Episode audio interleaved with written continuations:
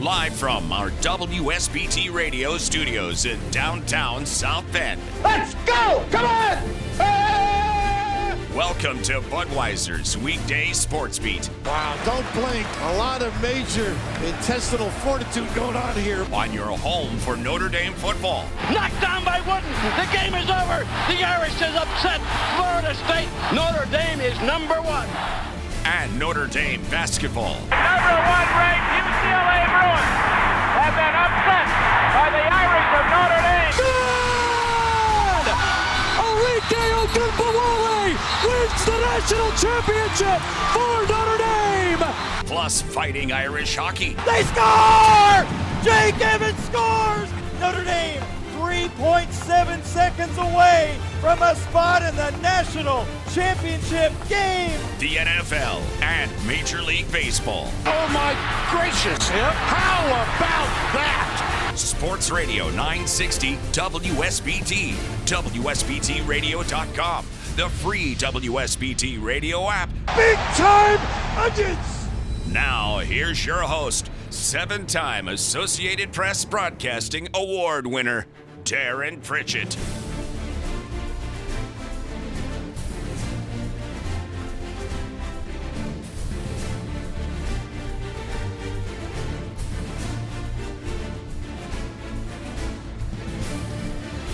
Good evening, everyone.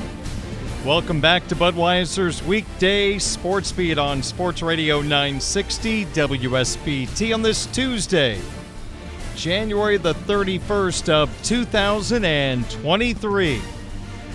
Gosh, almost a full month in the books already for 2023, and we have just one football game left in this football cycle before we get spring practice underway in about a month. And then eventually we'll work our way back to high school football in August and college football, NFL in September, and we'll do it all over again. But we have a lot to look forward to. The NFL Combine is right around the corner. NFL Draft at the end of April. We still are waiting to find out who the Indianapolis Colts are going to hire as their new head coach. Their former head coach, Frank Reich, is now the head coach of the Carolina Panthers. That's kind of a unique story. He was that franchise's first ever quarterback back in 1995, their inaugural season. Now Reich is in charge of that football team. During his media session being introduced to the Panther fans and the media, Reich was asked what happened with the Colts offense. He took responsibility and said the running game went away and we could not throw the football vertically down the field. Well, the Colts are hoping to take care of the latter by picking what they hope is their franchise quarterback. They sit at number 4 in the NFL draft, could move up. I'm not sure if the Bears want to move down to 4. I think that they have their eyes set on maybe the defensive tackle, Jalen Carter from Georgia, maybe Will Anderson, the pass rusher from Alabama. Carter seems like a guy that's picking up a little steam right now. Of course, the Bears have the number 1 pick, and there's going to be some team that's going to offer a boatload for that pick, and the Bears likely will move down and still get an outstanding football player with a lot of extra draft capital. But we'll wait to find out who the Colts head coach is. It looks like we have 2 of the NFL vacancies that have been taken care of over the last hour or so. We'll get to that information coming up in just a little bit here on WSBT Radio. 2 hours of Sports Beat tonight, and coming up on the program this evening in just a second, we have our hat trick of topics to get this show started. We have our Twitter question of the day at the bottom of the hour. It centers around the Notre Dame basketball program and their search for a new head coach. I'll recap last weekend's Notre Dame hockey action as the Irish won back-to-back games for the first time since the middle of October. In the 6 o'clock hour, Notre Dame football recruiting conversation with recruiting expert from Blue and Gold Illustrated, blueandgold.com, Mike Singer. We are going to talk about the elite interior defensive lineman, Justin Scott. He's a one-of-a-kind. He is the guy to get in the interior of a defensive line for players coming out of high school And he was supposed to make his college choice today, as a matter of fact, but recently he decided to put that on hold. He was supposed to visit Notre Dame on Sunday. Did that happen? Mike has all the details on this very important recruit coming up in our recruiting segment in less than an hour here on Sports Radio 960 WSBT. The Big 12 has four new teams this fall: BYU, Central Florida, Houston, Cincinnati. In the My 5 question of the day, I'll pass along the five best matchups this year and the new look Big 12. So they'll have 14 teams this year after 10 last year. And then the year after, they'll drop down to 12 with Texas and Oklahoma joining the Southeastern Conference. We have a little sizzler also to get to before the end of the program. Happy to report last night was a 3-0-1 night, and so that makes us 7-0-1 in the last eight. Can we have another good night tonight? We will try. And two of the four suggestions centers around Indiana taking on Maryland tonight in an interesting matchup in College Park where the Hoosiers are the underdog. It is 5:13. On your home of the Fighting Irish and Super Bowl 57, Sports Radio 960 WSBT.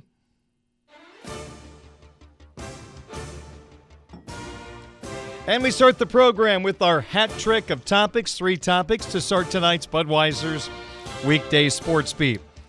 We have two football and one basketball topic in this opening segment. We start with this. There's a very small portion of you. You're going to have to find something else to complain about, because almost every year at this time, your feathers get ruffled a little bit when you hear some details in regard to schedules in the ACC. This year, like I said, you'll have to find something else to complain about, because no ACC team that the Irish will play this year will have a bye week the previous week. In fact, as we look at the Notre Dame football schedule, you're not going to have to worry about any team enjoying a bye before they play the Fighting Irish. First off, I don't think it's that big of a deal.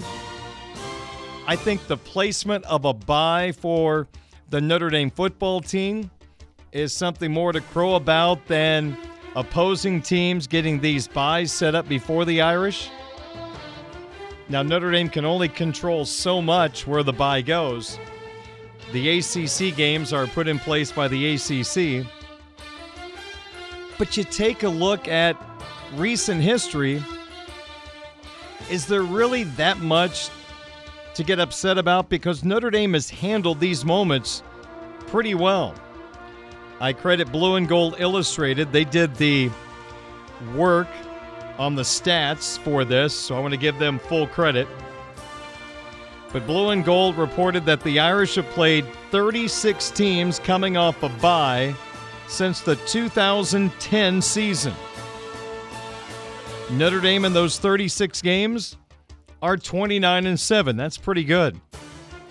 It happened twice last year. North Carolina and Clemson enjoyed byes before they played the Irish. And you know what? Notre Dame beat both of them. So 29-7, pretty good. Let's take a look at the Notre Dame schedule this year and who the opponent plays the week before the Irish pop up on the schedule. Of course, the first game of the year doesn't really count. Notre Dame and Navy playing across the pond. Both teams' first game of the year. Tennessee State is the next matchup, and that will be Eddie George's first game of the year. Nothing really to be too concerned about playing an FCS school. All right, now let's get to it. Third game of the year for the Irish, an interesting road game in Raleigh against North Carolina State. Fingers crossed, no hurricane this time. The week before playing the Irish, North Carolina State will be on the road to take on Connecticut.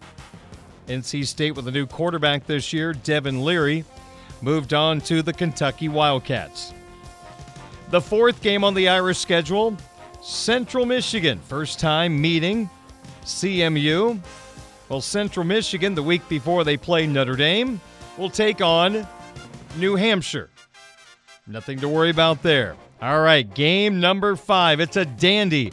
The Ohio State Buckeyes come to South Bend to take on the Fighting Irish. The week before, it's Ohio State at Notre Dame. The Buckeyes will be at the Horseshoe taking on the Broncos of Western Michigan. Game number 6, an interesting road game against a much-improved Duke program. The ball game in Durham the week before the Irish. Duke will also play at Connecticut. Then we move on to the Louisville Cardinals on the road with new head coach Jeff Brom. Before Louisville hosts the Irish, Louisville will be at North Carolina State. They will have an extra day of rest as they will play on Friday, the week before they play the Fighting Irish. Now we move along to the USC Trojans coming back to South Bend with the Heisman Trophy winner, quarterback Caleb Williams. USC will also play on a Friday before they come to South Bend, so 8 days off. USC will be at the Coliseum the week before the Irish, taking on the Arizona Wildcats. Notre Dame enjoys a bye after the USC game, and then Phil Dracovic and the Pittsburgh Panthers come to South Bend. The previous week, Pittsburgh will be at Wake Forest. Then Notre Dame will play at Clemson, a matchup in Death Valley between the Irish and the Tigers. And Clemson was done no favors by the ACC. Let's talk about the 2 weeks prior to the Notre Dame at Clemson game. The Tigers do not have a bye, and they have back-to-back road games before they host the Fighting Irish. Clemson will be at Miami and then at North Carolina State. After the Clemson game, Notre Dame's second bye takes place, then their final 2 games of the year. The home finale, Sam Hartman faces his old squad, Wake Forest. Wake Forest will be hosting North Carolina State the week before they come to South Bend. And finally, we wrap up the regular season in Palo Alto, Notre Dame at Stanford. For the Cardinal, the previous game is the game at home against the California Golden Bears. So there you go, the entire Notre Dame schedule, and none of the 12 opponents have a bye week before they take on the Fighting Irish. We move along to topic number 2. And we're going to focus on Pro Football Focus. They do a lot of great analytical work in college football and pro football. And they have come out with their personal list. Most of this is stats-driven. But Pro Football Focus has come out with their top 10 returning quarterbacks in college football for the 2023 season. So the top 10 returning quarterbacks. And I want to go through this list because I'm wondering if you're going to raise your eyebrows a couple of times like I did when I read the list. So we'll go from 10 to 1. Number 10, I have not seen a whole lot of this guy. Watched him a little bit. Can't add a whole lot. Had a great year leading Tulane to a fantastic season, including that win over USC in their bowl game. Michael Pratt, quarterback, Tulane, is number 10, an 89.3% grade. Last year, according to Pro Football Focus, that was the 5th best grade among Division I quarterbacks. 3,010 passing yards, completed 63% of his throws, 27 touchdowns, 5 picks. He also ran for 478 yards and 10 touchdowns. Pro Football Focus, top 10 returning quarterbacks in college football. At number 9, we go to the Southeastern Conference. And a physical guy running the football, Arkansas's KJ Jefferson, a 91.4% grade last year. That's 4th best in the country. He threw for 2,684 yards a 68% completion percentage, 24 touchdowns, 5 picks. Jefferson, as I mentioned, he's a load. He is physical, 640 rushing yards and 9 touchdowns. Next up on Pro Football Focus, top 10 returning quarterbacks in college football. At number 8, we go north of the border, where we find J.J. McCarthy, the quarterback for the Michigan Wolverines. He took over for Cade McNamara. McNamara now is an Iowa Hawkeye. McCarthy, on a football team known for their outstanding running game, a really good defense, another fine defensive line put together by the Wolverines. McCarthy is a pretty solid quarterback, 2,700 passing yards, 64.6% completion percentage, 22 touchdowns, 5 picks, 5 rushing touchdowns for McCarthy last year. All right, we move along on our list. Pro Football Focus, the top 10 returning quarterbacks in college football for the 2023 season. Let me give you a hint who number 7 is. Hartman will keep it, and he'll score. Hartman steps up, throwing deep again, and it is caught for a touchdown. Hartman, though, lofts it up, looking for 6. Got it. Hartman keeps it, runs it up the middle, bulldozing to the end zone, and he's in. Hartman pulls it back, looking end zone, touchdown Deacons. Hartman throws, caught, touchdown. Hartman on a nice read will hop skip his way to 6. Welcome back, Sam Hartman. Hartman to the air, banks the catch, touchdown Wake Forest. What a throw. 23 years old, he's seen about everything, and that just helps calm the rest of his team down. Hartman gonna carry it to the end zone, touchdown. You guessed it, Notre Dame's brand new quarterback, Sam Hartman. And I'm going to say my opinion here, only 7th on Pro Football Focus, top returning quarterbacks in college football. His grade was outstanding last year in that slow mesh offense at Wake Forest. 2nd in the country with his 92.5% grade playing the quarterback position. So 2nd in terms of grade, but 7th on the list. He threw for 3,701 yards, 38 touchdown passes, 12 picks. Didn't run as much last year, but we know based on past years, he is very good at running the football. But Hartman only 7th on the list. So let's go through the top 6, and you can kind of go through your mind who you would put Hartman ahead of or possibly keep that person ahead of Sam. Directly ahead of Hartman at number 6 on this list is Brian Kelly's quarterback, LSU's Jaden Daniels, listed by Pro Football Focus as the 3rd most valuable quarterback in the country in 2022. A dual-threat quarterback throwing for 2,913 yards, 17 touchdown passes, 3 picks, ran for 885 yards, and 11 touchdowns.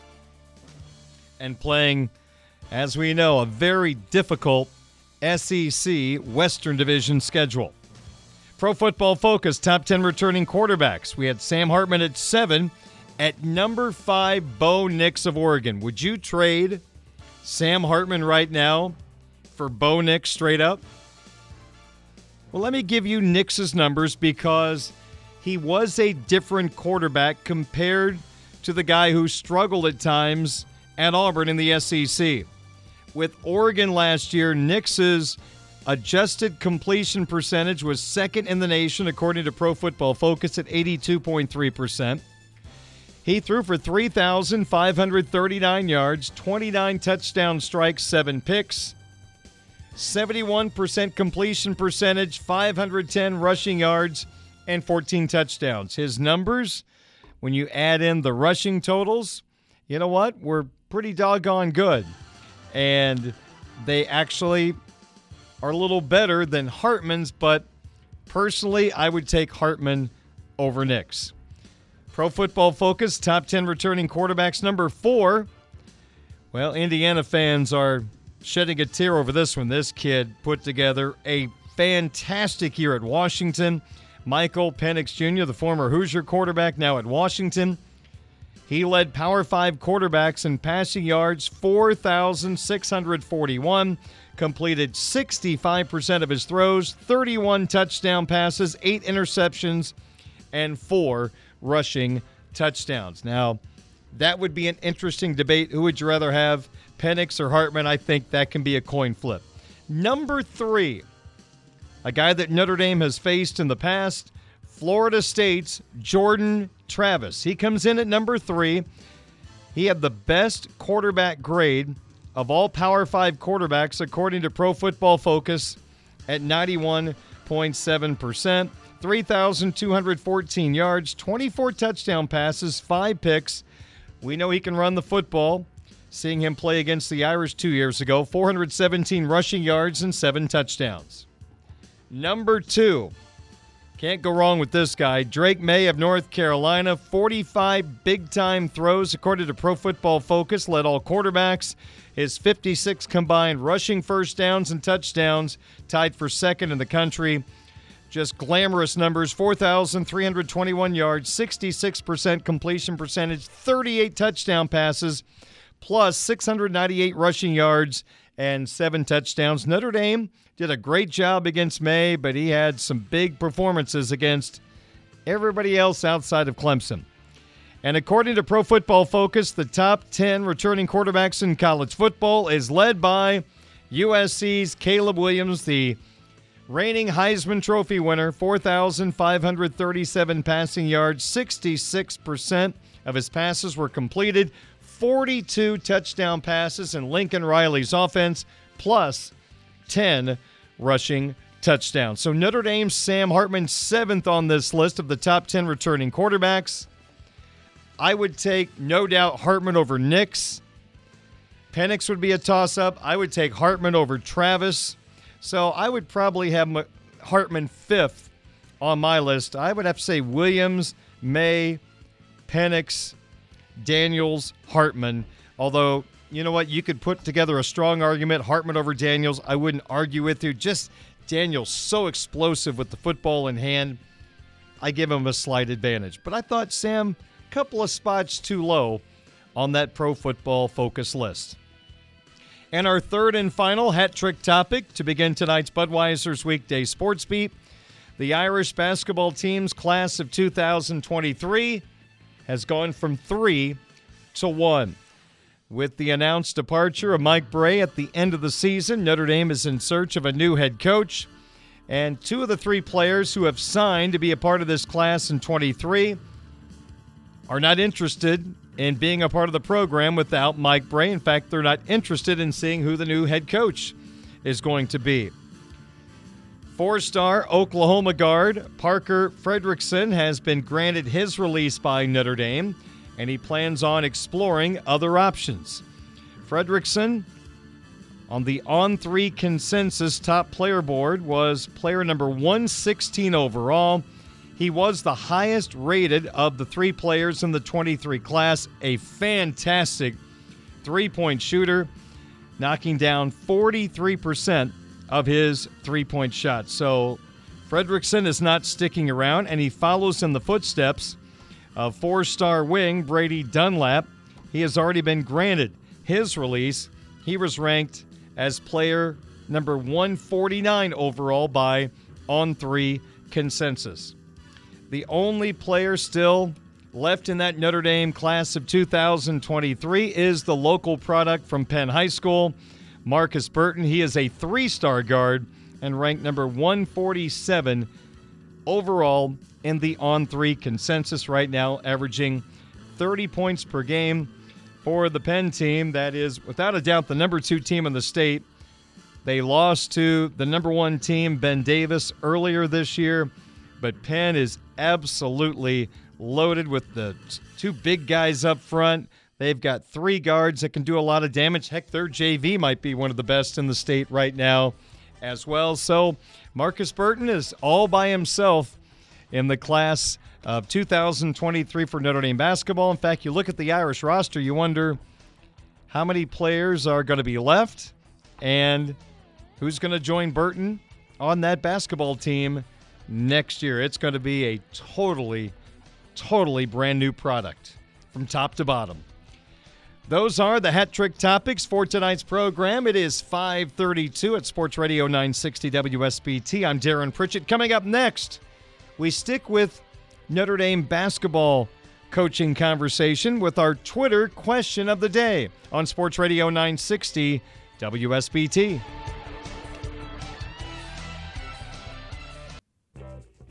This is the Budweiser's Weekday Sports Beat Twitter question of the day from Sports Radio 960 WSBT.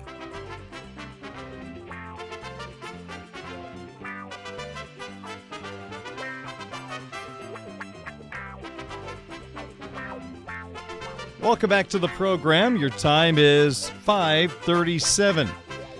Here comes our Twitter question of the day results from yesterday's program.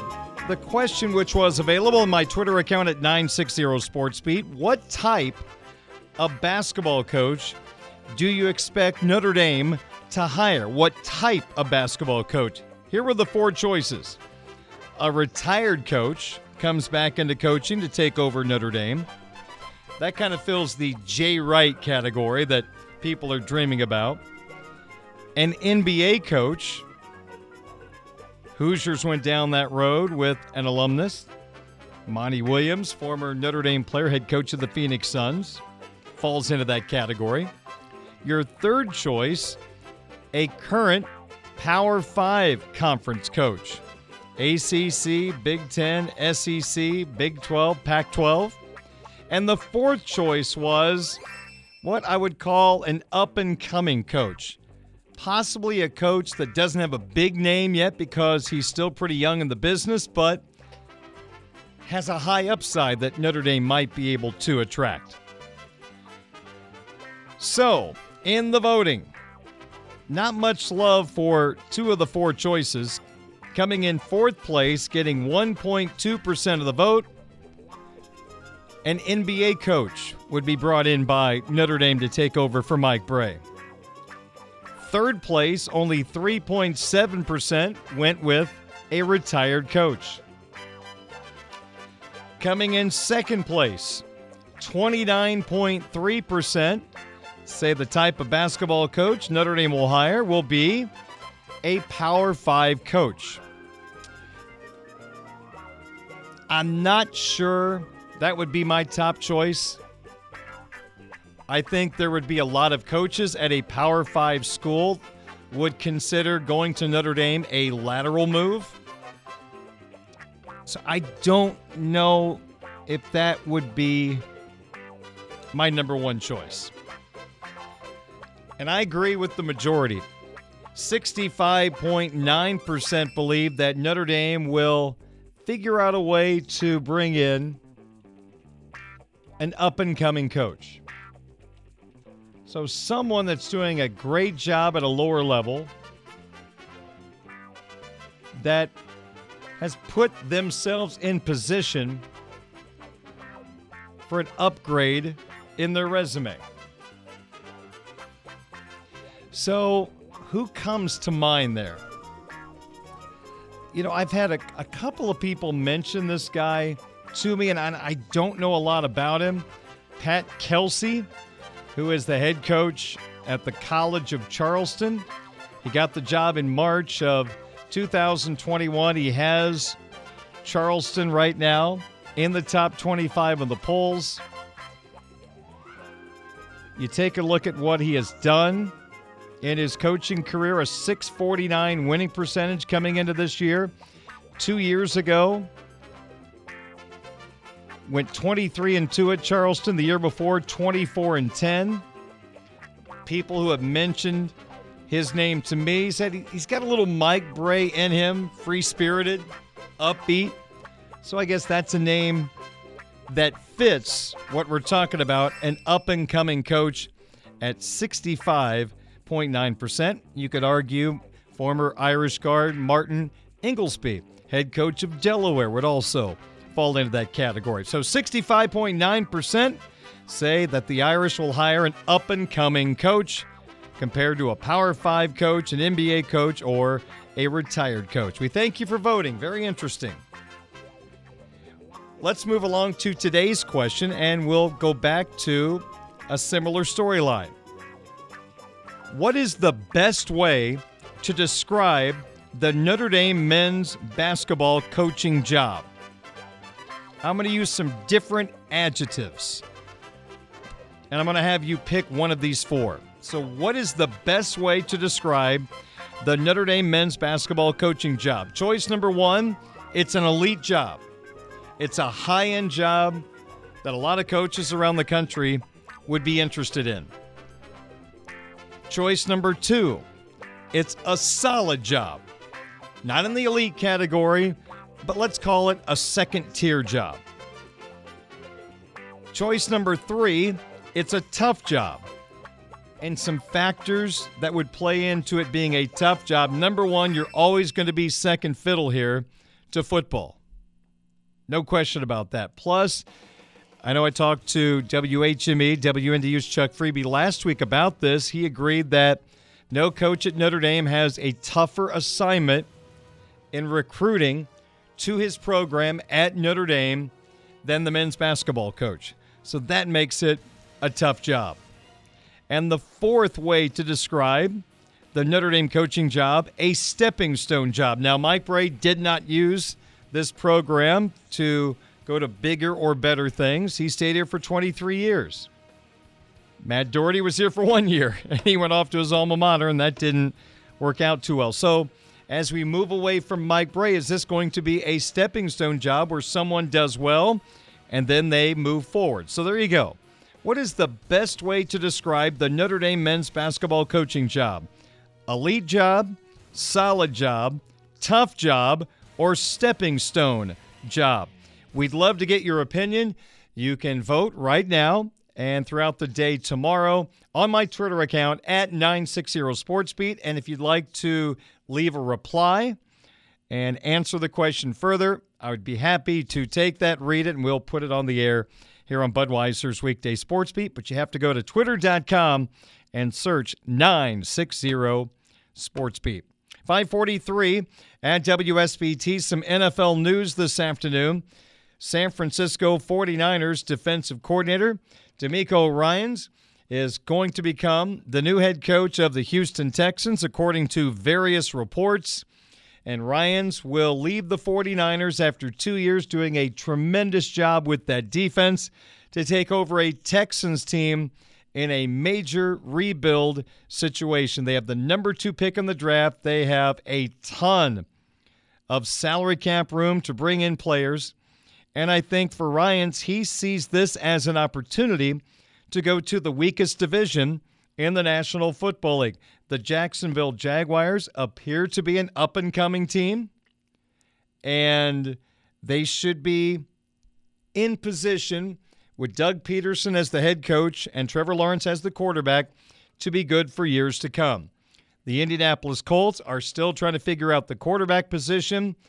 If they hit the right guy, they're going to be right back in the mix in the AFC. If they don't, they're going to kind of stay in the second tier, the second pack of AFC teams. And you got the Tennessee Titans. Derrick Henry on the backside of his career, leading that football team, putting that team on his shoulders, running the football. Looks like Tennessee is taking a step back. So you go to Houston, you got a division that's not overwhelming. It's not like you have Patrick Mahomes and Justin Herbert in your division. It is a place where you can win a division title pretty consistently. So Ryans is going to Houston, and I think Houston is kind of handcuffed in order to get a high-end talent to be their head coach. They have to give more years. And sure enough, Ryans reportedly got 6 years to become the Texans' head coach. Also this afternoon, reported by multiple outlets, Sean Payton is going back into coaching after 1 year on Fox. The former New Orleans Saints head coach is being traded to the Denver Broncos. Payton is still under contract with New Orleans. That's why he has to be traded. And for a Denver franchise that gave up a lot of draft collateral and players to Seattle for quarterback Russell Wilson, They are giving up more draft collateral to get Sean Payton, a Super Bowl winning head coach.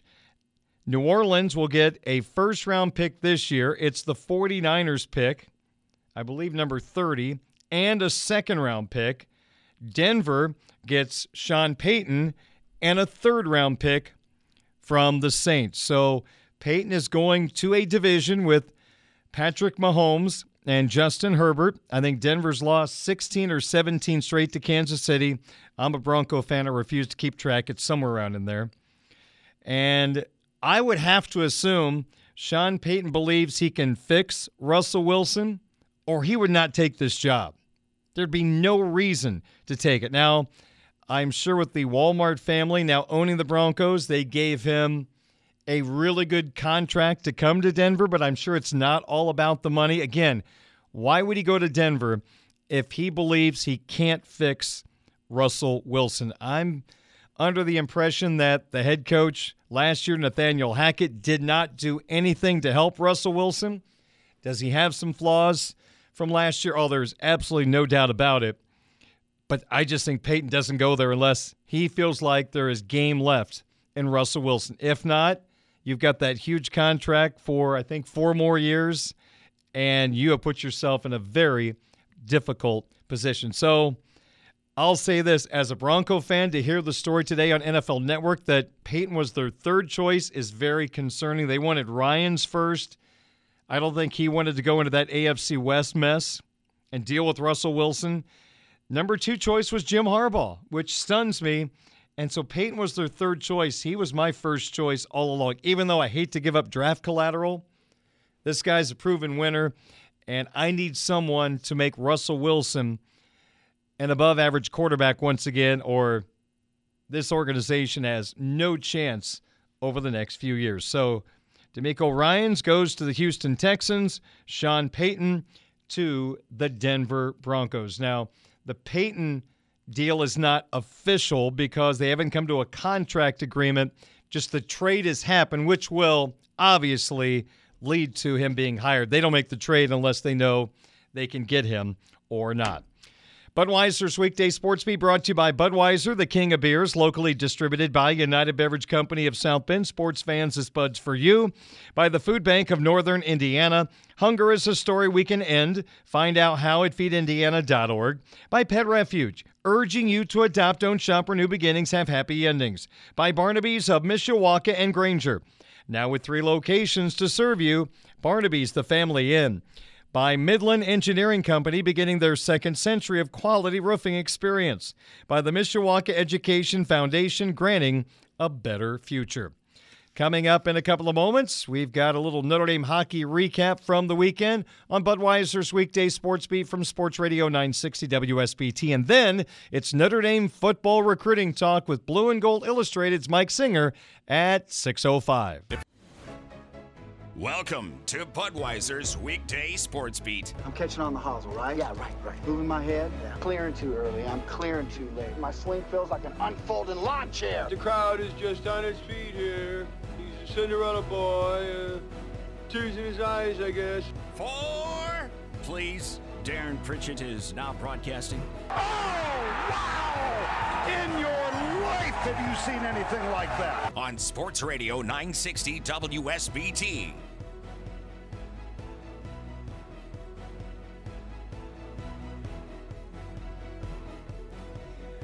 .553 at WSBT. I'm Darren Pritchett. Welcome back to the program. We're live on 960 AM WSBT, streaming live at WSBTradio.com and on our free WSBT radio app. Well, Notre Dame hockey heard all season long on our sister station, Quality Rock 94.3 FM, as part of the Notre Dame radio network. And I had a chance to call a couple of really good games at the Compton Friday and Saturday. First off, another huge crowd at the Compton for Friday and Saturday, sold out both nights, standing room only. The support is awesome for the Notre Dame hockey community. I know the program's really grateful for the way people come out to watch Notre Dame hockey. It's a lot of fun to be there in person. That is one sport that is so much better in person compared to watching it on TV. And I can say the same thing about calling the home games in person and calling the road games from home. There is a big difference in terms of the adrenaline level of calling those games. But the Irish faced the Wisconsin Badgers last weekend. This was an opportunity for Notre Dame to continue their solid play recently. I think this team has taken a huge step forward the last couple of weeks. Shouldn't be a surprise. Jeff Jackson teams always get better in the second half. It started against number one Minnesota, a loss and a tie against the Gophers, then splitting two games at, then number four Penn State, and then a chance to knock off a Wisconsin team that has really struggled on the road in Big Ten Conference play. They entered last week having lost 16 consecutive Big Ten Conference road games. And the story of the weekend was the Notre Dame power play. Slager, right corner, after the Badgers couldn't clear. He's tied up. Ralston finds it, backhands it, right point, Lieberman. Lieberman along the blue line, skates to the middle, takes a shot, he scores! It might have been redirected in front. Jared Moe says it was hit by a high stick. It might have been Landon Slaggart with the redirect. And it was Landon who had the beautiful hand-eye coordination to hit that puck out of midair. The stick was below his shoulder, which makes it a good goal. But Notre Dame would score 5 power play goals last weekend, and a big reason why they swept Wisconsin. It was a 5-3 victory on Friday and a 3-1 win on Saturday. Friday night, Chase Primo got the scoring started with a power play goal. He has been terrific as of late. 3 goals in his last 4 games, the grad transfer from Omaha. Later on in that game, Friday night, the Irish got goals from Jesse Lansdell on the power play and even string tallies by Jack Adams and Justin Janicki. Janicki's been hot as of late, for this Fighting Irish hockey team. Irish won 5-3 Friday as they went 2-for-5 on the power play. They went 3-for-7 on Saturday. All 4 goals in the game were on the power play. 3 by Notre Dame, Slaggart, Chase Blackman, and also Hunter Strand. Brock Caulfield scored for Wisconsin on the power play. But Notre Dame in that series was +3 on special teams, which is such a huge advantage in winning these games.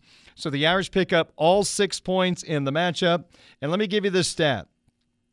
The Notre Dame power play has been really, really interesting so far this year. They started off really outstanding. They were 5 out of 17 on the power play over their first 4 games. Then over their next 17 contests, they were 4-for-51. And now in their last 7 games, 9-for-28. That's just about 33%, and that is an awesome number. Right now in the Big Ten standings, the Irish are in 4th place, only 1 point out of 2nd. And Michigan in 5th is 2 back with 2 games in hand. Michigan State is 2 back of the Irish for that 4th position. Notre Dame will play at Michigan State Friday at 7, Saturday at 4, but the Irish are going to be without their leading scorer, it looks like, for the rest of the year. The South Bend Tribune's John Finneran reported this first. It has not been put out by Notre Dame as of yet, but I can pretty much validate John's story. Ryder Ralston out for the year with a broken collarbone suffered Saturday night. Ralston, 7 goals, 13 assists, 20 points on the season, so a major loss for the Irish as they get set to take on Michigan State this weekend. It is 5:58. Fighting Irish football recruiting conversation is coming up next on your home of the Fighting Irish, Sports Radio 960 WSBT. Budweiser's weekday sports beat continues on Sports Radio 960 WSBT, WSBTradio.com, the WSBT radio app, and on Twitch as Darren Pritchett talks Notre Dame football recruiting with Blue and Gold Illustrated insider Mike Singer. Well, it's Tuesday, which means we talked to Mike Singer, the Notre Dame football recruiting insider at Blue and Gold Illustrated, blueandgold.com. I'm Darren Pritchett. This conversation on Budweiser's weekday sports beat on 960 AM WSBT, and also available on the Blue and Gold YouTube channel. Mike, how are you? Doing well, Darren. How are you doing, sir? I'm doing okay, but we got a lot of snow on the ground here. That's not good for campus visits. We want the Chamber of Commerce 50-degree and sunshine for kids coming to town, but I guess they might as well get used to the snow, right, if they're going to be here? That's off meant for you, Darren. Yeah, that's the case. You think I'd be used to it after 25 years, but no, not really. Well, speaking of visits, Justin Scott, a highly sought-after defensive line recruit in the class of 2024, I believe was supposed to be in town on Sunday, and I think some other recruits as well. I'm curious, Mike, did those players make it to South Bend? Darren, our weekly segment here is it's just been the past few weeks. It's just Justin Scott Central. I mean, it's signing days tomorrow. I mean, it's Wednesday. I mean, there's not a whole lot going on with Notre Dame in the 2023 class at this point, unless something really changes. I'd be surprised if Notre Dame signs any new players for that traditional first Wednesday in February National Signing Day. So we're really talking all 2024s, and this is the young man we've been discussing most, Justin Scott from Chicago St. Ignatius, a top 20 player per the on-3 consensus, number 3 defensive lineman, 6'5", 310 pounds. He was supposed to be on campus, not this past weekend, the weekend before, canceled that, and did not make the campus on Sunday. Unless he had a secret covert mission to get to South Bend, which I do not believe was the case. So, yeah, and then C.J. Carr, the Notre Dame quarterback commit from Detroit, another Chicago prospect, and Cam Williams, a commit for the Irish, and then Carson Hobbs, a cornerback pledge for Notre Dame from Cincinnati. Those guys were all supposed to be at Notre Dame this weekend with the main purpose of recruiting Scott. No one made it in because Scott didn't make it in. So no, you know, big visit weekend for Notre Dame, no Justin Scott on campus, although you have to assume the Irish are the leader right now, but it's kind of like, you know, leading a Monopoly game midway through. Like, it's not the finish, or, you know, having a halftime lead, and, you know, that things can definitely change. So Notre Dame is continuing to battle for Justin Scott. February is a dead period, so the earliest, and when I say dead period, no, that's just a way to say no face-to-face contact between college coach and recruit. So Scott can't get to Notre Dame at the earliest until March. So you would have to believe that, you know, he'll get to Notre Dame once or twice in the spring, and then they'll probably have him for, you know, an official visit, whether that's May or June. So the battle for Justin Scott continues, but Notre Dame did have one prospect on campus, to my knowledge, and that was Round Rock High School, class of 2024 cornerback Leonard Moore. He's a 3-star guy. So it's actually his second time on campus. He was also at Notre Dame for Irish Invasion last year. So Notre Dame offered him, I believe it was like the 18th. So it's just a couple weeks ago. And then he quickly set up a campus trip to see Notre Dame.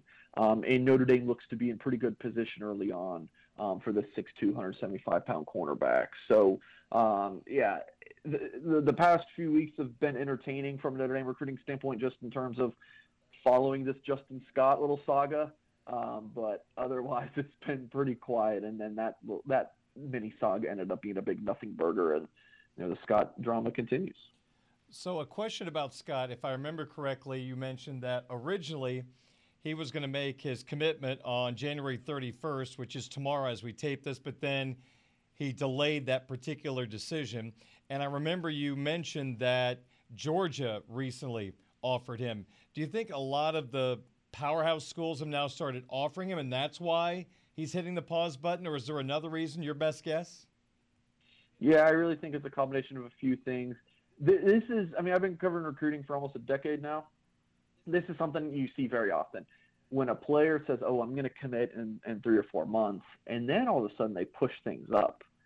And it's like, oh, that's kind of a surprise. And then, you know, a school like Georgia, and also the Florida Gators offered him, they sit back and think, oh, wow, we really like him. We were, you know, evaluating him with this decision coming up. Let's go ahead and offer him now. So then those schools offer, and then so the kid's like, oh, I was originally going to wait, and I'm kind of rushing things a little bit. Maybe I should take things slower, go visit Georgia, maybe go visit Florida. I think it's a combination of that. He really needed to get to Notre Dame before making a decision. He hasn't been to South Bend since last July. You know, I also wouldn't be surprised if Notre Dame talked to Scott and said, hey, if you commit here, we have a policy with our commits that, you know, if you take an official visit elsewhere, we don't really consider you a commit because you know, that's basically, you know, having a serious girlfriend and you're still dating other girls, like, you know, having another girlfriend, your original girlfriend, thinking, we're not together. So it's kind of that situation. So I wouldn't be surprised if that even played a role in terms of Scott thinking, you know, and maybe I do want to take this slow. So Notre Dame's going to play the long game. They're going to be in this thing until Scott says, I am not interested in you. Don't talk to me. If that ever ends up happening, Notre Dame's going to keep battling here. You mentioned you've followed recruiting for 10 years. I've read and listened about recruiting for over 20 years now. And there's just a theme that football coaches don't think about, but it's something that fans, I think, get caught up in, that if you have a five-star, off-the-chart great quarterback in one class, the next class, it's going to be hard to get another quarterback of that caliber. C.J. Carr is in the 24 class. As you look down the line, the 25 class, do you think it's going to be hard for Notre Dame to get another high-end quarterback because of the stacks of quarterbacks they have here? Or is it that classic, hey, I'm Darren Pritchett, I'm a five-star, I can beat all these guys out, so I'm going to go there? I think it's the latter, but also, didn't Ole Miss just bring in like three guys? Yes. Like they brought in like two high school quarterbacks, like two transfers. Like it's crazy. I think this is just the world of college football at the quarterback position now. These top schools are just going to keep stacking talent. And, you know, if I am Darren Pritchett, that five-star quarterback, which just sounds crazy saying coming out of my mouth, but I can go play at a Notre Dame and give that a shot. And if it doesn't work, I got a free transfer. So I think that, at least from where I sit, I like – what you're saying, I think that might have been a thing in years past, but I don't think it's as much anymore. You know, I think it's much more about competition. These kids all think that they're the best. And, you do have the opportunity to transfer and not sit out a year now. So, but is a player maybe going to get scared off by C.J. Carr? I can't rule that out, but I just think that that's not going to be so much the case anymore in college football recruiting. I'm more of a five-star center fielder than a quarterback, to be honest. But I think you look good on the left bench, Darren. You can just hang on the bench. Five is the worst and one is the best, right? That's kind of where I am. Go. Anyway, there was a great haul by the Irish at the wide receiver position in the 23 class. I mean, just what they needed. The cupboard was getting bare, and they have not only brought in quantity, they have brought in quality in that 23 class. Now we move ahead to the 24 class.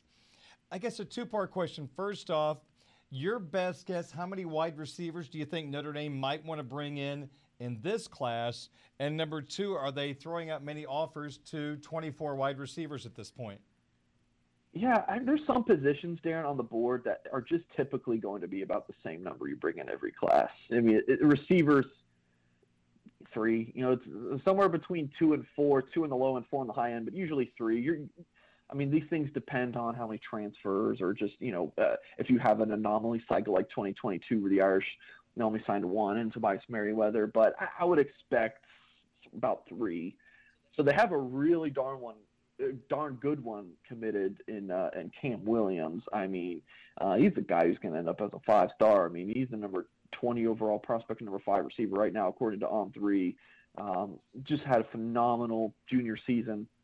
And someone who tests really well and camps well when you see him in person. So love Cam Williams. You know, when I was asked recently, like, who's going to be the next 2024 wide receiver commit? You go down the list, there's players that Notre Dame are in the mix for, but none of them really stood out to me as someone like, yeah, Notre Dame's definitely going to get this guy. Like, he's watch out for him next. So when the coaches were on the road at the latter half of January, Chancey Stuckey was very busy. He went to, he was coast to coast. He was recruiting everywhere. He was in Tampa, out to L.A. I mean, the guy was everywhere. So definitely, you know, expected Notre Dame to offer more guys, and they did. This is in the all-name category. This is fantastic. Kwasi Gilmer from West Hills, California. Notre Dame also has a safety target, Marquise Gallegos, from that same school. So it's somewhere where Notre Dame's been recruiting pretty heavily, you know, the past couple years. Gilmer has offers, several offers, you know, Colorado State, Washington State, Boston College. It's not a long offer list at this point. The Irish are in more early on this guy, 6'2", 180 pounds. He picked up his offer from Notre Dame Monday. And then this was an interesting one from Las Vegas Arborview. I love when Notre Dame recruits out in Las Vegas. Absolutely love it. It's really good when Notre Dame has like a mid out there or really big-time target. So I'm hoping David Washington just really starts trending towards Notre Dame. So old Mike Singer can take a trip out to Vegas because my best buddy lives out there, and I love Vegas. So it's always a great trip for me. So Notre Dame offered him on Friday. Interesting thing, his mom's actually from Chicago. So he's got, kind of Midwest ties there. So his mom certainly is familiar with Notre Dame. People I talk to think that Notre Dame's got a really good shot here. And Washington, 6 foot, 185 pounder, 4-star per the On3 consensus. Got a handful of offers, including Ole Miss, Michigan, and LSU, along with Notre Dame. So a couple receiver offers to keep an eye on there. Who Notre Dame should be in contention for. Is there anybody in Notre Dame's wide receiver class now or a recent player that reminds you of Cam Williams at all? Is there a comp that you can give Irish fans that might give them a ballpark idea of his talents? Because, you mentioned this guy's going to be a 5-star, so that really catches your attention. I stalled as long as I could to allow you to think.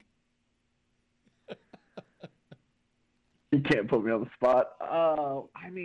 He's an all-around guy. Okay. He's physical. He's got very good speed. He's just very technically sound. Claypool category? I don't know, Darren. I was thinking Claypool, but that just seems I feel like we compare everybody to Claypool. Okay. I'll let people tweet us, drop comments, whatever. You let me know. Okay. Who you think Shane Williams. He just does it all. I used to love doing player comps. I don't. I know you don't like them. They're just so difficult, and everyone just roasts you if you. People roast me all the time, but yeah, player comps. Yeah. Well, I don't know. Yeah. Okay. Fair enough. It's a tough one, but yeah, I like Claypool. Claypool's an easy one. Okay. When you go back a few more years, I'm thinking Michael Floyd was kind of that complete wide receiver for the Fighting Irish before Claypool. So. But. Yeah, if I'm like, this quarterback reminds me of Joe Montana. It's like God, you can't say that, Mike. So I try not to do it so much, All right, let's move on to something else. The 2023 recruiting rankings. I think we can pretty much write them in pen at this point, as all the services have done their updates and provided their final rankings. So your On3 consensus now is pretty much locked in. Anything of interest that stood out with the final list? Yeah, I'll say that there's so many players who end up reclassifying, so they should be like 99% done. But it's, Alabama, Georgia in the top two spots. Alabama signed a fantastic class. So their score, which per the On3 consensus is, it takes the top 21 players they signed. And each recruit has an individual grade, right? Like this guy's a 95, this guy's a 96. So this takes the average of those 21, and that's how they get this. So Alabama signed a 96, Georgia 95. Number 3 is Texas, 93.8. It's a pretty big jump from Texas to Bama, 96.1 down to 93, round up 0.9. So you got Alabama, Georgia, Texas, Ohio State's 4, LSU. Brian Kelly signed a pretty darn good class. Number 5, Miami. Number 6, man, Miami. I don't know what they're doing down there, man. Like I'm keeping an eye on that school, and not in terms of I don't know, Darren. I just think they're up to something not good down there. But the thing is, Mike, they have these great classes, and nothing ever comes from them. Yeah, you say that about a lot of programs, but I don't know. There's something fishy going on, and just in my opinion. And then you got Oklahoma 7, and on signing day, Notre Dame signed the number 8 class, and that's where they ended up standing. Even with the losses of, your Peyton Bowen and Jade Lamar, like I think going into the day maybe they were 6, and then Sunday ended they were 8. So that's where they ended up finishing. You got Oklahoma one spot above them, the team that stole Peyton Bowen, and then Oregon, who stole Jay Lamar from Notre Dame, but they didn't jump the Irish in the rankings. So Notre Dame signed 92.4. So that's actually, I believe, let's see, just slightly below Notre Dame's class last year. Notre Dame signed 92.6 last year, so very, very close. So, and the last class was number 6 in the country. So basically the same exact ranking, but Notre Dame, if that makes sense, same score, but the ranking dropped 2 spots just because of where other schools were. So back-to-back top 10 classes for Notre Dame, something they hadn't done since 2013-14, at least per On3's consensus ranking. So something, yeah, Kelly hadn't done in a while, and Marcus Freeman does it in his first 2 classes. We're going to have to come up with a different term. I will call it Freeman's class of 22, right? Yeah. I mean, he was so important for defensive recruiting, and then all the offensive players stuck because of Freeman. And then C.J. Williams and Marwan Walker ended up flipping elsewhere, but those kids were flipping no matter who was head coach. I could have been head coach. Our Lord Savior could have been head coach. Those guys were just not going to stick with Notre Dame no matter who was going to be the head coach. I'm giving Freeman. I'm calling 2022 Freeman's class. All right. Yeah. Well, in the new era of the NIL, I don't know if we can say that Oklahoma stole Peyton Bowen. Maybe they overpaid for Peyton Bowen. I don't know. I have to think of something else. I don't know. I plead the fifth. I don't know. I don't really like talking, like NIL for specific players, because you talk to this guy and then you talk to this guy. Everyone's got their own opinions on what happened, and everyone is so like, oh, this is what happened. And then you talk to something. No, this is what I'm sure there are some reporters out there, maybe even on the Notre Dame side, who are like fully convinced this is what happened to Peyton Bowen. I've got it on great authority. Then you talk to other people who have it on great authority, and they have completely different thoughts on it. So there's just so much crap that's out there with oh, so-and-so got bought by this school. I mean, I wrote a story on Keon Keeley from his side of things about why, he decommitted from Notre Dame and flipped Alabama. And my Twitter mentions, I had to turn them off. There's just ridiculous the amount of people going off on it. I just stay away from that. I'll let other people, have their opinions on if, oh, so-and-so just got bought. I mean, he flipped from Notre Dame to Alabama. It's Alabama. Yeah, I mean, it doesn't have to be NIL. I mean, for Peyton Bowen, Denton, Texas is big Oklahoma territory. I mean, those flips could have happened any year.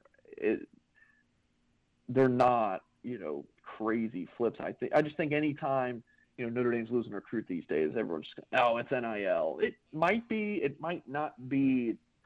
I don't know. We just kind of pick and choose what the Bowen one just feels different because he was going through team after team on National Signing Day, but fair point. The Bowen one, that's just Notre Dame doesn't have many of those, right? Because it's Notre Dame. You just don't have many recruitments like that. But that, oh, I'm going here.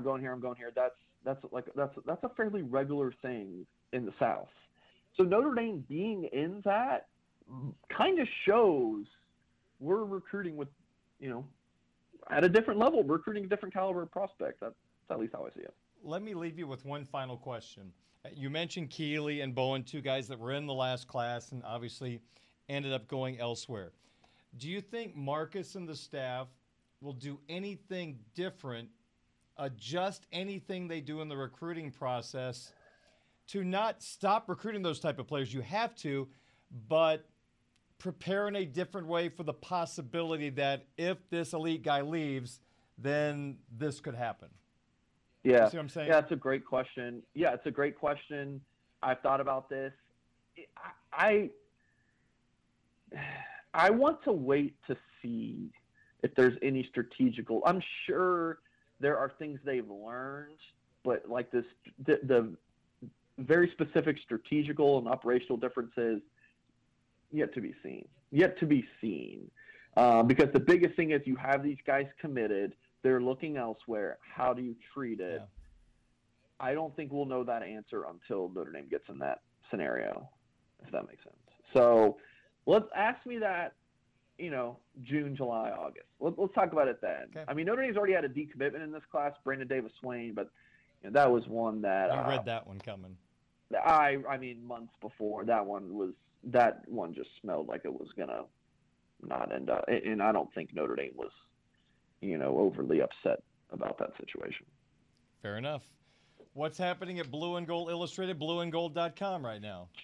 Plugging along, Darren. It's a little bit of that slow season, but before you know it, I mean, just we're weeks away from spring ball starting. I mean, the 2022 season just ended, but early March? I think it's usually like the first week of March they start spring ball. So head to blueandgold.com, join that conversation. If you're looking for, you know, a Notre Dame itch to scratch, you go to the Loose Emoji Board at Blue and Gold.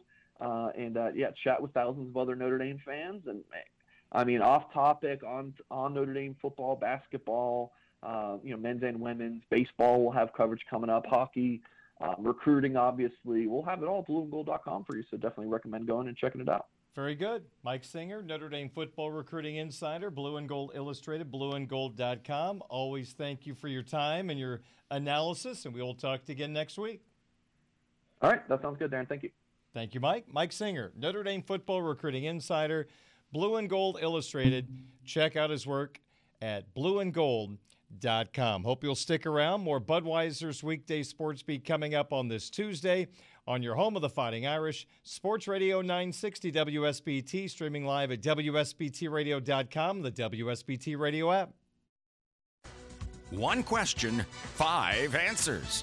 This is the My 5 Questions of the Day on Sports Radio 960 WSBT.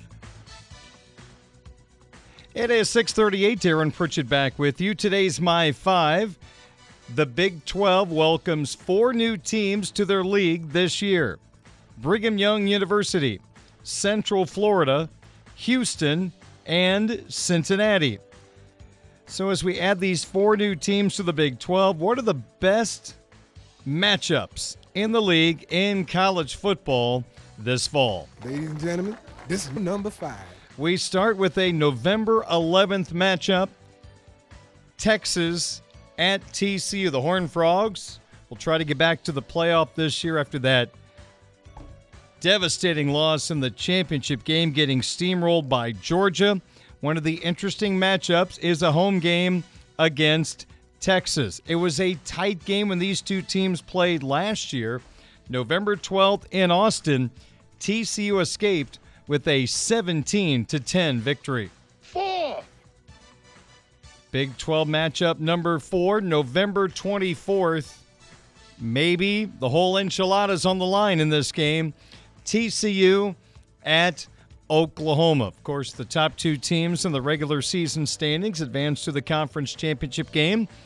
These are 2 of the top contenders as Oklahoma looks to bounce back after a very up and down year. The defense was still not what they were looking for. And of course, you've got this TCU team looking to get back to the Big 12 title game, but win it this time as they lost to Kansas State. Didn't affect them. They still made the college football playoff. But in Oklahoma's final year in the Big 12, this could be a dandy in Norman. TCU at Oklahoma. Okay. Number 3. Big 12 game number 3 this fall. How about October 21st, the Texas Longhorns visiting the Houston Cougars. The Cougars have been a solid program the last few years. Texas, well, a couple of times we thought they were back, but they're not. They're close. But Texas at Houston is interesting just from a rivalry standpoint. Houston and Texas playing for the first time since 2002, and this will be Texas' first road game against Houston since 2001, so this game has been on the back burner for a while, and you know the fan bases will be pumped for this Lone Star State matchup. Number 2. Big 12 matchup number 2. How about Oklahoma at Oklahoma State? Bedlam, always one of the great rivalry games, but even more important this year when you consider it is the final Bedlam game, as Oklahoma State will stay in the Big 12 while Oklahoma heads to the Southeastern Conference after this season. So, you know, both fan bases want this one desperately because they want the bragging rights until they meet once again, and who knows when that will be. Number 1. And finally, a matchup that I think is awfully intriguing. Now, this is just one Big 12 team in this matchup. It's a non-conference game, but I had to throw it in there. September 2nd, opening weekend, or at least week one, not week zero. TCU, the defending national runner-ups, will take on a team that I'm sure a lot of people will tune in just to see what they look like, the Colorado Buffaloes and their new head coach, Prime, Deion Sanders. So, no, I know it's not a Big 12 conference matchup, but Colorado at TCU opening weekend, that will be rather intriguing. And that is the My 5 question of the day here on Budweiser's Weekday Sports Beat. Recapping the NFL news of the day, we now have 3 head coaching vacancies filled. We already knew Frank Reich was headed to the Carolina Panthers today. DeMeco Ryans reportedly gets a 6-year deal to become the head coach of the Houston Texans. Ryans, the defensive coordinator for the 49ers the last 2 years. And the Denver Broncos are trading for Sean Payton. Payton's still under contract with the Saints, so they are shipping a first and a second round pick to New Orleans to get Payton and a third round pick. So Sean Payton will try to see if he can allow Russell Wilson to cook a little bit again. Colts and Cardinals are next on the list. We've got our Sizzler segment, Sports Wagering Talk, next on Sports Radio 960 WSBT.